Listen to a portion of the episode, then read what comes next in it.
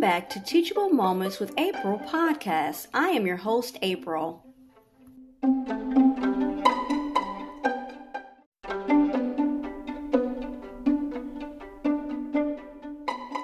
Dear Lord, may nothing separate me from you today.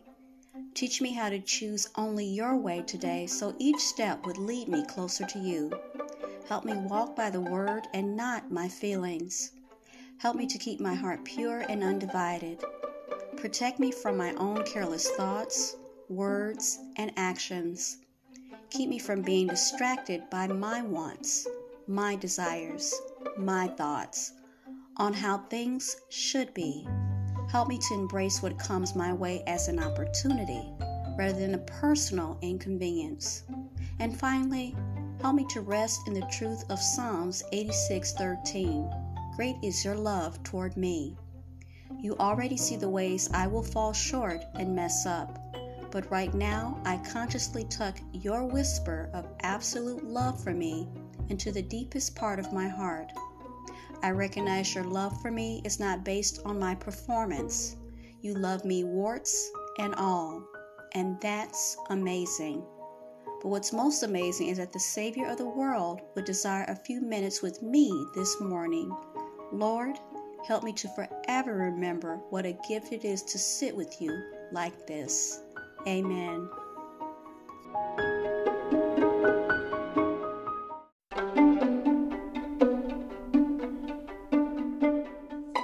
Today's devotional is courtesy of Strength, Courage, and Comfort for Difficult Times by Unity Ministries. Spiritual Healing by Reverend Robert Brumet. The first step in spiritual healing is to recognize our own needs for healing.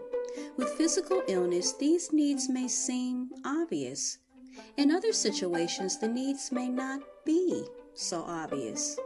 Spiritual healing begins when we are willing to be changed. It will not occur if we want others to change or if we want circumstances to change, but are not willing to change ourselves. Other people in our lives may need healing as much as we do, but we will never become whole if we focus on their need for healing instead of our own. Spiritual healing begins as we turn to God for help. We turn to God first because our original nature is spiritual. As spiritual beings, we are expressions of God, never separated from our source. We turn to God first and then to human beings as God guides us. Turning to God for help does not necessarily mean that we avoid human assistance. It does not mean that we refuse to change harmful conditions in our lives. God is not a giant in the sky who will solve our problems for us, but God is that giant within us who will guide us to right understanding and to right action.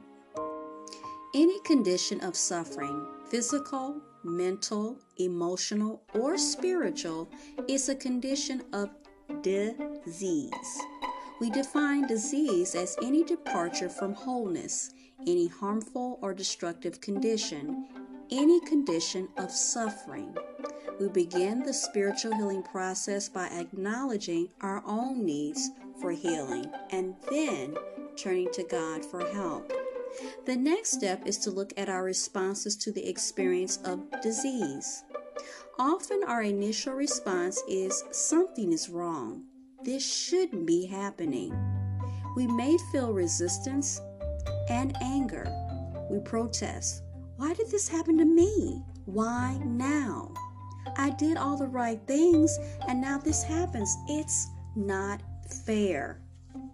We need to recognize and honestly acknowledge our responses to the condition without guilt or apology. We must have compassion for ourselves, or else we add to our suffering. After becoming aware of and accepting our initial responses, we may then ask ourselves Is there another way to see this? Spiritual healing begins when we willing, are willing to see our suffering as a stepping stone rather than as a stumbling block. Let me say that again. Spiritual healing begins when we are willing to see our suffering as a stepping stone rather than as a stumbling block. This is very, very important. Healing begins when we can open ourselves to the possibility of a hidden gift within the suffering. There is no such thing as a problem without a gift for you in its hands.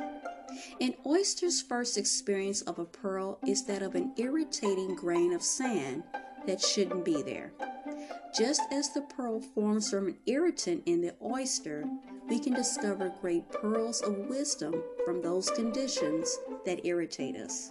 The potential wisdom is already within us, but it may take an irritant to bring it forth. In dealing with our irritants skillfully, we discover something within us that we never before could see. Who would believe that that lowly oyster could produce such a great prize as the pearl? Within us lies the potential for the pearl of the great price. The pearl is the priceless wisdom, power, and freedom for which we would gladly have given all our possessions.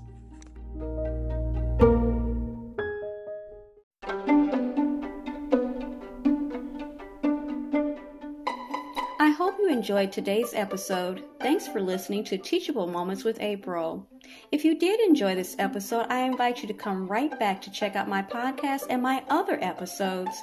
Don't forget to listen, add us to your favorites, and support by clicking on the link in the description. As always, be blessed and be well. Until next time.